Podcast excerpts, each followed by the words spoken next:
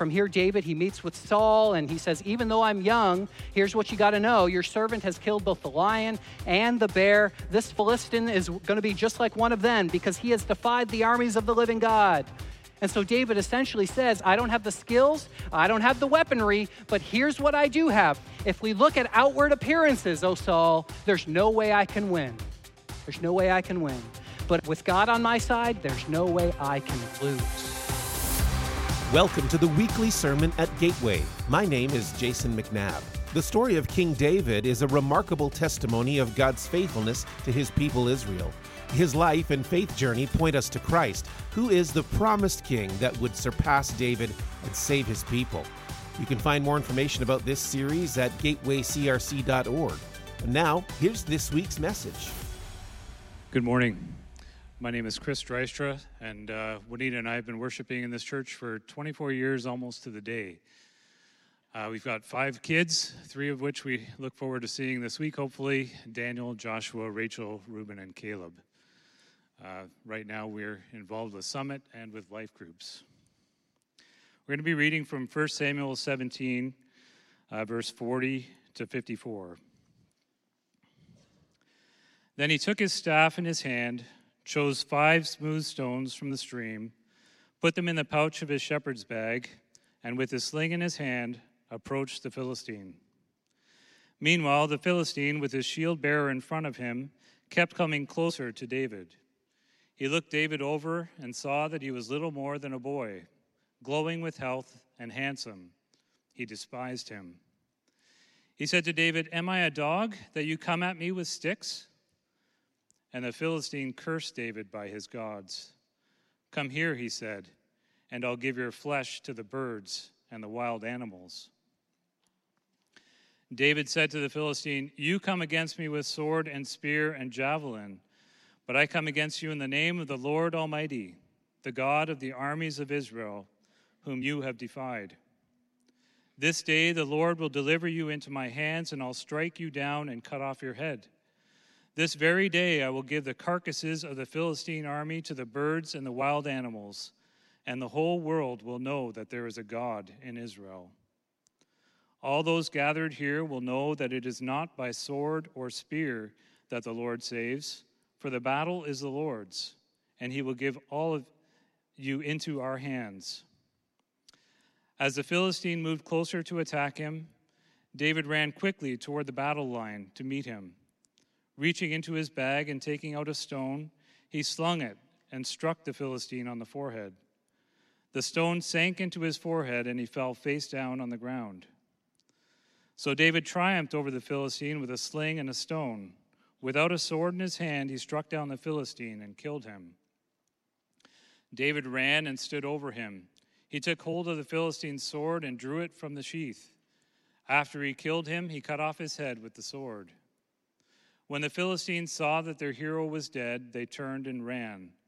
Then the men of Israel and Judah surged forward with a shout and pursued the Philistines to the entrance of Gath and to the gates of Ekron. Their dead were strewn along the Shaaraim road to Gath and Ekron. When the Israelites returned from chasing the Philistines, they plundered their camp. David took the Philistines' head and brought it to Jerusalem. He put the Philistines' weapons in his own tent. This is the word of the Lord. Today we're looking at a story that needs no introduction. I mean, think about this with me. There's, there's a lot of different stories in the Bible that both churchgoers and the unchurched community know about. You can think about Daniel in the lion's den. Uh, you can think about Noah in the ark or Jonah and the big fish. But David and Goliath is the only story in the entire Bible that's so well known that, that I would argue, after the, the birth, death, and resurrection of Jesus, there is no story that is more popular than this one. And it takes on its own kind of special form in that this story has been memorialized, if you will, as a metaphor for life right? We think about the David and Goliath story all the time. In the face of insurmountable odds, you can rise up like David and you can win the battle. I even think about, I'm, I'm, a big fan of basketball, and when I was in college, I would never miss March Madness. And invariably, every single year, an announcer would say during the one seed versus the 16 seed, today is a battle against David and Goliath. Now, what, what is he saying when he says that? He's not saying, don't you know the story? David won. No, he's saying David doesn't have a chance, doesn't stand a chance. And so that's what I find so interesting about this. It, it, it sort of gets transported into a hope filled message that if you can just pull up your own bootstraps like David did, you can face those insurmountable odds. So here's the way that we often think about this story today. We might say something like, the bigger they are, the harder they fall. Any Journey fans in the crowd today? Anyone like Journey? Maybe you remember the song, um, Don't Stop Believing. Hang on to that feeling, right? So there's one of the ways that we think about this. Or uh, what about Malcolm Gladwell? Maybe there's some people here who have read one of his books. He wrote a book on this, and it literally said the book's name is David and Goliath Underdogs, Misfits, and the Art of Battling Giants. Let me summarize it for you in five seconds. What doesn't kill you makes you stronger, right? And so he gives an example of uh, maybe there's you were a kid who grew up with dyslexia, and because of that, you really struggled in school. But it could also help you become a better listener and more resilient and strong as a young person. Or he gave another example of maybe uh, you lost a parent or a loved one as a kid, but on account of that, you could grow in character and in resilience right? So every challenge that you face, every David moment, you could rise up and become a more resilient person. That's the Malcolm Gladwell take. Or perhaps you recall when you were growing up in Sunday school, maybe you had a Sunday school teacher who said something like this Boys and girls, boys and girls, look, look, listen, listen, quiet coyotes, right? They probably said something like that. Here's what you got to know you need to be just like David and face those odds and put your trust in God. And in that way, you will be able to face the giants of your life one day. And then when we get a little bit older, maybe it's the Jordan Peterson take that each of us were like David and we have to face the odds in our finances, in our business, in our marriage. We got to pull up our own bootstraps. And so, what I'm telling you is, I think this story has been treated as a metaphor for life, but it misses the main point of the story. What if I shared with you that the David versus Goliath story has been told to you wrong? And oftentimes, what we take away from it, not just in unchurched world, not just our unchurched and unbelieving family members and friends and coworkers and neighbors, but even in the church, we miss the point, the main thing, the main thrust of the story of David and Goliath. So, here's, here's what I need you to do for me this morning. I need you to turn and look at your neighbor for a second, and you need to tell them it's not about you. All right? Look your neighbor. It's not about you. It's not about you. There's your daily dose of encouragement pre Christmas. Thanks so much for doing that. Here's what I love about the Bible the Bible is 66 books written by over 40 authors written over different centuries, and yet, this is the way I put it in your note sheet, it is one cohesive story about the salvation and the work of Jesus Christ. One cohesive story about Jesus and what he is doing in the world. In other words, it's not about you. It's not about you. It's not about how can I become more like David? How can I pull up my own bootstraps? The question of the story is who is the real giant? Who's the real hero? And who am I in relation to those characters? That's the story that we need to see within this. Every single story in Scripture whispers the name of Jesus and points to his fulfillment through his death and resurrection. And that's what we have to see. So, what it's going to take this morning is some fresh eyes, an open heart, and an open mind to the possibility that your interpretation of this very familiar story is wrong. Is wrong. So, let's take a look at this. If you got your Bibles, let's start at chapter 17, verse 1. 1 Samuel 17, verse 1. Now the Philistines gathered their forces for war and assembled at Socoh in Judah. They pitched camp at Ephes Dammim between Socoh and Azekah. Now, let's just stop right there for a quick second. I shared with you a couple weeks ago that the Philistines would keep showing up in this story. You might recall all the way back in chapter 4, God delivered Israel from none other than the Philistines. And instantly the people of Israel said, We trust you. We will put our trust in you. You are our warrior. You are our king. You will fight our battles. And literally a verse later, they said, You know what? Um, on second thought, we want our own earthly king to go out and fight our battles for us, just like all the other nations. And God treats that as a rejection of Him, right? And then he hands them over to Saul. He said, You sold it, you asked for it, and he gives them Saul, who's a head and shoulder taller than everyone else. They said, He's the guy, he's gonna go out and fight all of our battles. Well, now they're fighting the Philistines again, even though God gave them the victory through no intervention of their own. Now they're fighting the Philistines again. Let's see how it turns out. Verse 2. Saul and the Israelites assembled and camped in the valley of Elah and drew up their battle, battle lines to meet the Philistines. This means they're in Israel at this time. The Philistines occupied one hill and the Israelites another, with the valley between them. A champion named Goliath, who was from Gath, came out to the Philistine camp. His height was six cubits and a span. And I, I want you to get a sense of just how big Goliath is. So here's what I did. Uh, we got a picture up here on the screen. This is a picture of Robert Wadlow. He is eight feet, 11 inches, the tallest man in human history since the in- invention of the camera. And so you can see this picture, just how huge he is.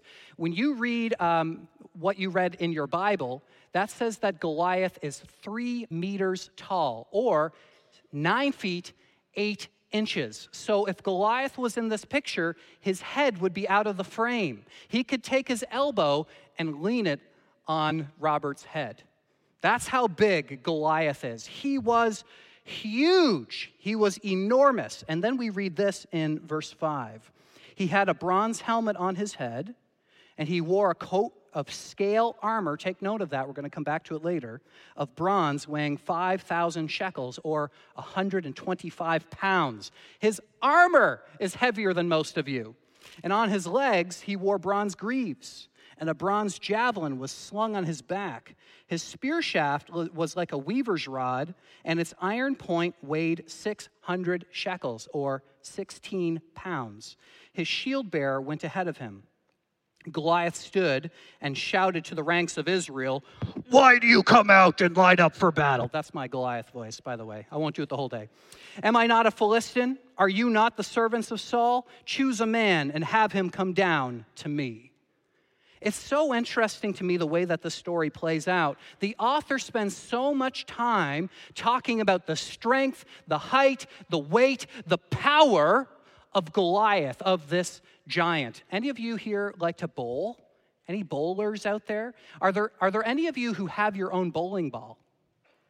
Almost none of you. All right, so you're like the most of, of, us. When you go bowling, you know, you rent the shoes, and then you go up to the rack and you pick a bowling ball. And if you bowl, you know that there's various different weights. But the heaviest ball you can get is 16 pounds. I don't know about you. I don't touch those things. I'm, my arms are too scrawny. So I usually pick like 12, 13, 14 pounds. That's enough for me. And typically only pros or big burly people like Ben Aarons get the 16 pounders, right? They're strong enough for those, but not me. And, but here's what's really interesting about this the tip of his spear is 16 pounds. That's what he throws around like a dart, right? And I can't even lift it when I'm bowling. That's how strong and burly this guy is. He is a fearsome force. He is to be feared. The author wants you to feel it, to know it, just how strong this guy is. He wants you to see it. Goliath continues, verse 9. If he is able to fight and kill me, we will become your subjects. But if I overcome him and kill him, you will become our subjects and serve us. Then the Philistine said, This day I defy the armies of Israel. Circle, highlight, underline. Give me a man, let us fight each other. On hearing the Philistines' words, Saul and the Israelites were dismayed and terrified. The first 11 verses 11 verses that are devoted to highlighting this monstrosity of a man named Goliath. Nine feet, eight inches. All of his armor combined, we know just his breastplate was 125 pounds, probably 200 pounds, just his armor laid out before him. He has a spear where the tip is 16 pounds. He throws that around like a dart.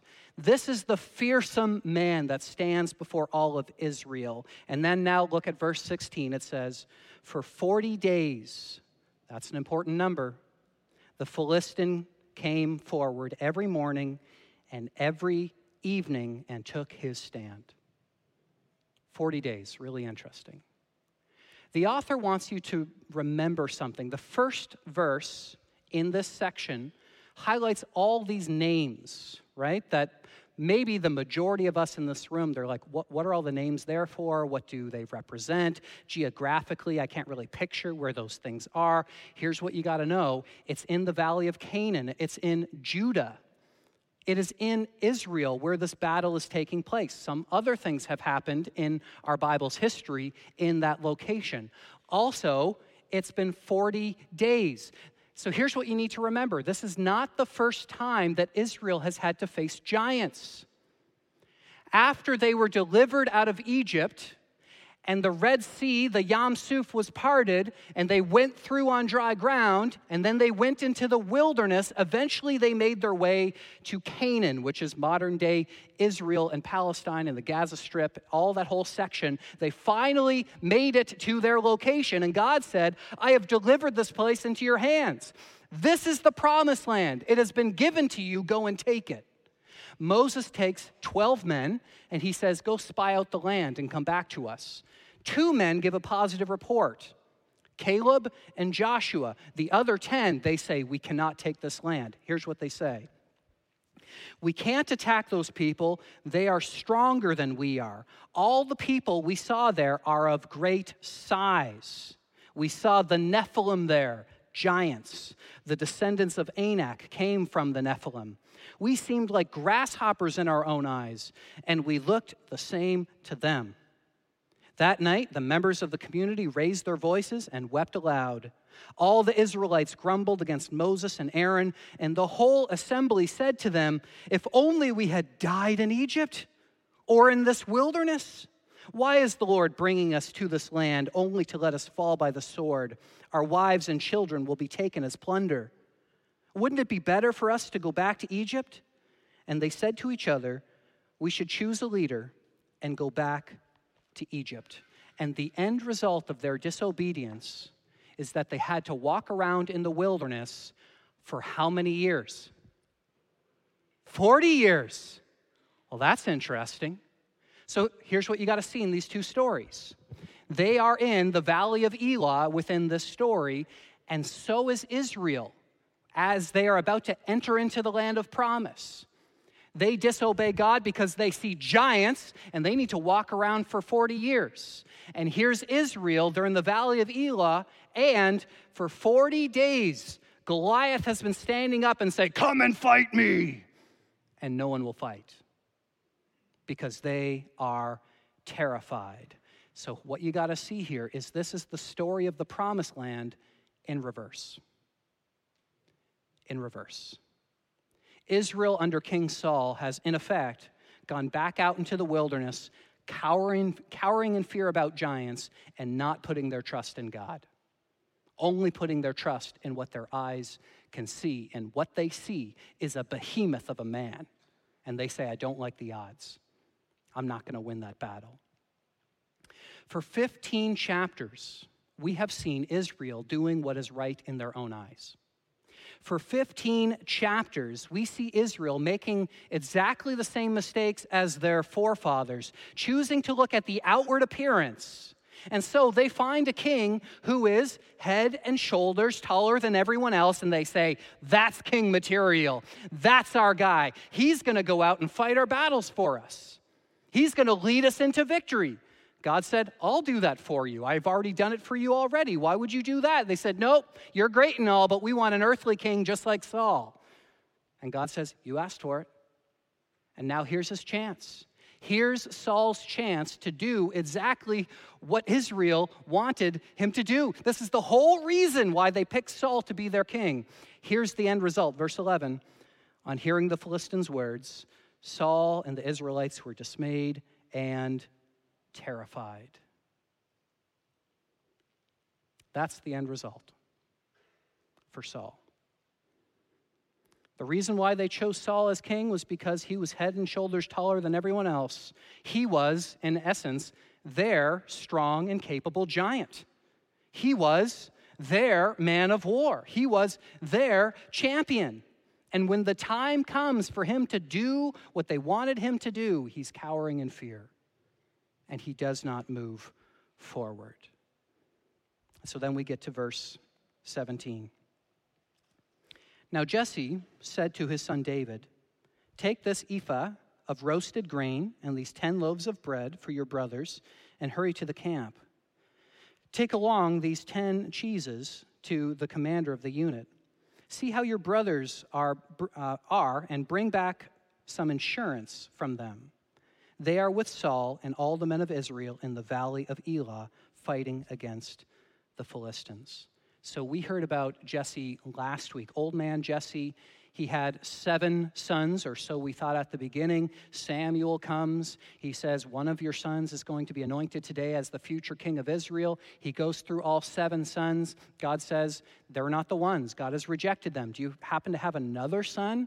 And Jesse says, Well, I, I got an eighth son, but uh, he's tending sheep. He's the runt of the litter. Samuel says, Bring him forward. And then when he finally gets there, he says, Yes, this is the one.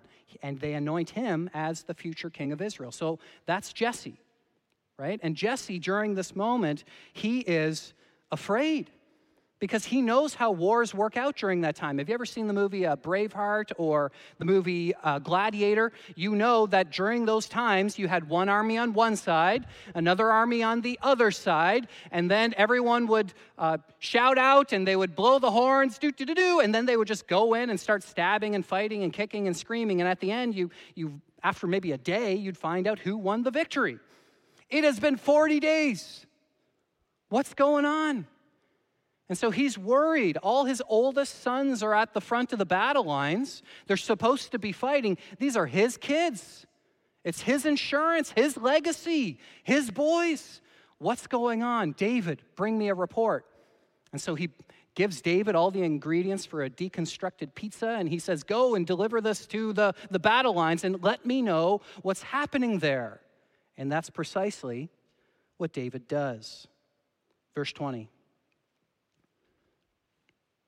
Early in the morning, David left the flock in the care of a shepherd, loaded up, and set out as Jesse directed. He reached the camp as the army was going out to its battle positions, shouting the war cry. Israel and the Philistines were drawing up their lines facing each other. David left his things with the keeper of the supplies. Quick note on this. Do you remember the last time we saw David or uh, Saul with the supplies? As he was just about to be inaugurated as the king, he was hiding with the supplies. So already the author wants us to see a difference between Saul and David. He leaves his things with the keeper of the supplies and he ran to the battle lines and asked his brothers how they were. As he was talking with them, Goliath, the Philistine champion from Gath, stepped up from his lines and shouted his usual defiance. And David heard it.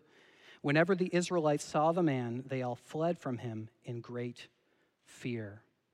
It's been happening like clockwork for 40 days, every morning and every night. The Israelites, the Philistines, they draw their battle lines, they shout their rants, they blow the horns, and just uh, is today going to be the day? Are we going to go out and fight today? Goliath stands out and he says, Bring me one man. And they cower in fear. He has been defying the armies of the living God. He's been cursing God for 40 days, morning and night, 80 times. 80 times he has done this, but today is the first day that David has heard about it. And here's his response, verse 25. Now, the Israelites had been saying, Do you see how this man keeps coming out? He comes out to defy Israel. The king will give great wealth to the man who kills him. He will also give him his daughter in marriage and will exempt his family from taxes in Israel. So, look, Saul, the king of Israel, he's been upping the ante quite a few times now. At least three times we've seen this. And it kind of reminds me of my college days when Julie and I were attending Dordt, and then later we were attending Calvin Seminary. Oftentimes, like many of our university students, you're traveling around Christmas.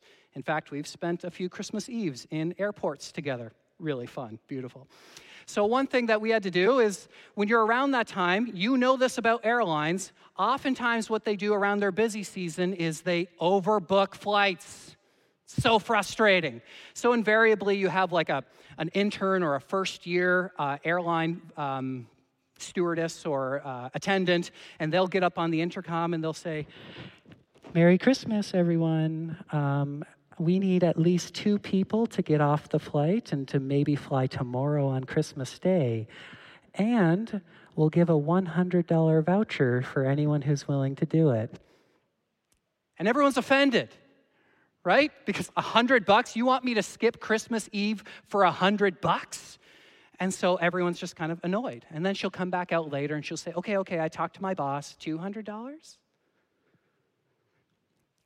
Three, $300? Any takers? 400, 500? And by 500, this is the point where Julie usually is willing to flake out. She's like, 500 bucks. Like, we're in debt, right? 500 bucks, we'll do it. And I'm like, no, no, no, Julie, 500 bucks. We will get there, but not 500. And then we look over the room and we see other university students. They look just as poor as us $80,000 in debt from school, right? They, they look desperate the same way we do. So we just start talking together and we say, all right, here's the deal 800 bucks each, plus a hotel, plus food vouchers, then we'll take the deal.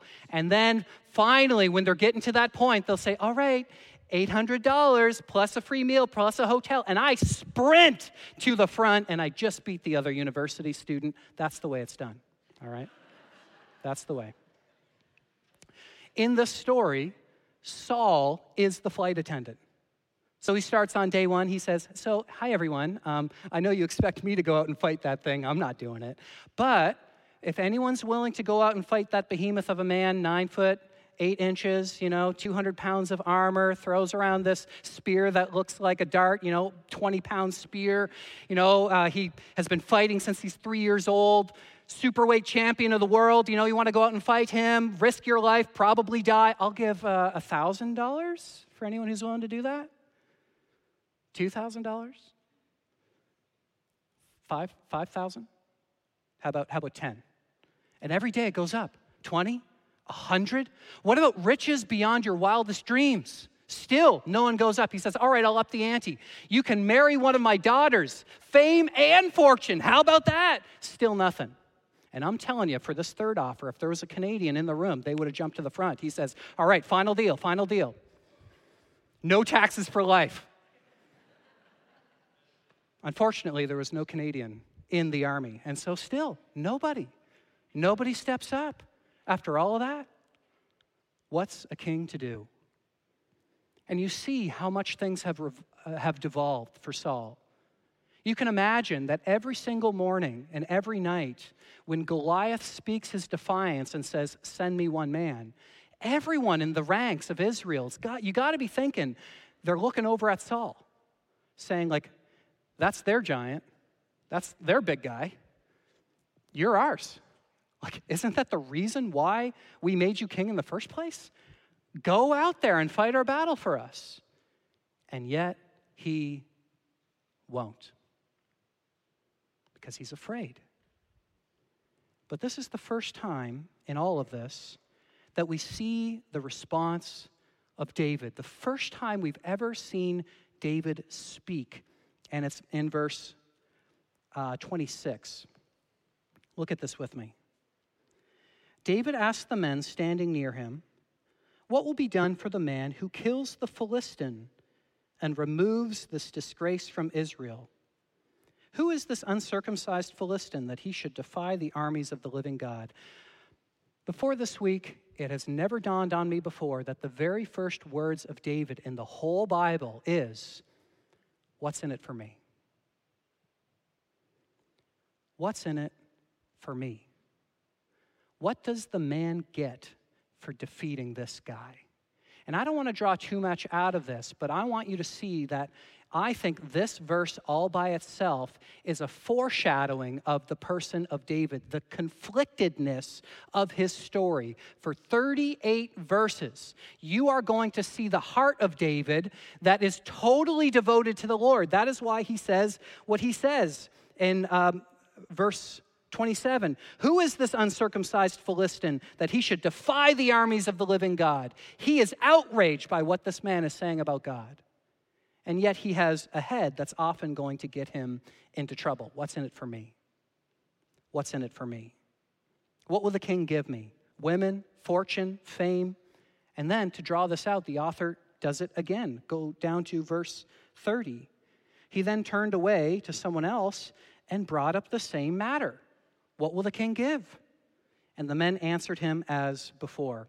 So, what we see in the story is that the first four accounts of David speaking are as follows What's in it for me? What about God's honor? What's in it for me? What's in it for me? The first four times David speaks, that's what he speaks to. Now, I think the author is trying to communicate something to you about the story. David is not the hero you think he is even though we often make him out to be. Remember, 66 books in your Bible, more than 40 different human authors over various different centuries, and it's all about broken people in a broken world who insist on breaking things. And yet, the story is also that God is willing to use said broken people to bring about his redemption in the world.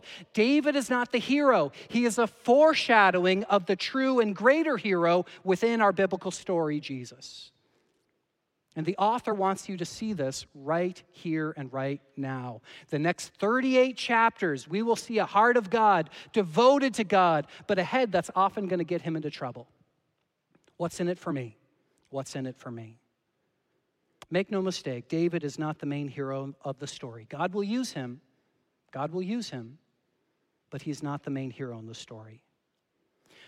There's one more part of the story that I want to draw out for you before we get to the battle itself, and it's in verse 5. If you got your Bibles open, look with me at verse 5. It says that Goliath was wearing scale armor. Do you see that? Scale armor. This is the only time in the entire Bible in which that Hebrew word is used in association with clothing.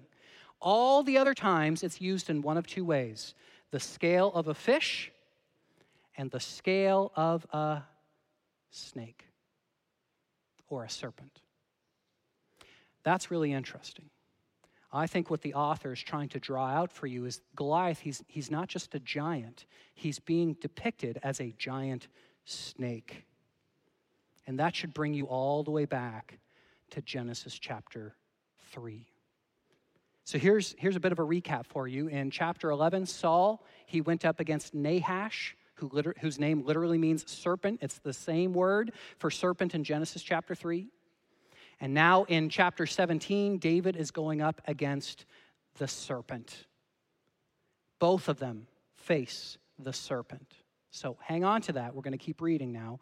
From here, David, he meets with Saul and he says, Even though I'm young, here's what you got to know. Your servant has killed both the lion and the bear. This Philistine is going to be just like one of them because he has defied the armies of the living God. And so David essentially says, I don't have the skills, I don't have the weaponry, but here's what I do have. I put it this way in your note sheet. If we look at outward appearances, O Saul, there's no way I can win. There's no way I can win. But if with God on my side, there's no way I can lose. That's the heart of faith. That's the heart of faith. And so here's, here's a question that I, I want to lay at your feet this morning, friends. Do you trust that God will do what he says he will do? Do you trust that God will do what he says he will do? Even in the face of insurmountable odds. Even in the face of dying and sickness and death and poverty, recession, stress, pain. In the midst of all the circumstances of life, do you trust God to do what he says he will do? That's the question that the author wants you to ask. So, Saul essentially he says, All right, go and God be with you. But it's so interesting. Even after David's speech, it's all about God, not about me. Saul instantly says, But at the very least, put on some armor. And David says, No, I, like, I can't. It's going to bog me down. I haven't practiced in those things. And you're still thinking about the armor. You're still looking with your human eyes. God has this. So he takes all the armor off and then he goes down to a stream. Verse 40. Look at this with me. Then he took his staff in his hand, chose five smooth stones from the stream, put them in the pouch of his shepherd's bag, and with his sling in his hand approached the Philistine. Meanwhile, the Philistine, with his shield bearer in front of him, kept coming closer to David. He looked David over and saw that he was a little more than a boy, glowing with health and handsome, and he despised him. There was nothing in David that he was afraid of, nothing at all. And quite frankly, he felt like he was being mocked. He felt like he was being shamed. And we see that with what he says next. He said to David, Am I a dog that you come at me with sticks? And the Philistine cursed David by his gods. Come here, he said, and I'll give your flesh to the birds and the wild animals. David said to the Philistine, you come against me with sword and spear and javelin, but I come against you in the name of the Lord Almighty, the God of the armies of Israel, whom you have defied. This day the Lord will deliver you into my hands, and I'll strike you down and cut off your head. This very day I will give the carcasses of the Philistine army to the birds and the wild animals, and the whole world will know that there is a God in Israel. Circle, highlight, underline. All those gathered here will know that it is not by the sword or spear that the Lord saves for the battle is the Lord's, and he will give all of you into our hands. The battle is the Lord's. He will give all of you into our hands. So David essentially says to Goliath, You compare size, but I compare weapons. You come at me with sword and spear, but I come at you with the power of the living God. I like my odds. I like my odds. And that's what the story is all about. Verse 48 As the Philistine moved closer to attack, David ran quickly toward the battle line to meet him. Reaching into his bag, taking out a stone, he slung it and struck the Philistine on the forehead.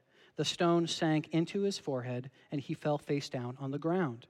So David triumphed over the Philistine with a sling and a stone, without a sword in his hand, and struck down the Philistine and killed him. Now, it's really interesting where the story goes next. He's already dead. Goliath is dead, right? So you'd think that the story is over. And yet, something is about to happen in this story that I think we cannot miss. I shared with you earlier that Goliath was wearing scales. He's being depicted as the serpent in Genesis chapter 3. And we know that after Adam and Eve fail against their serpent and they commit sin, the first sin in humanity, instantly God, even before rejecting Adam and Eve and sending them out of the garden, he makes a promise, a covenant promise, and he issues it to the snake. Here's what he says And I will put enmity between you and the woman, and between your offspring and hers. He will crush your head. That's important. And you will strike his heel. Now back to verse 51.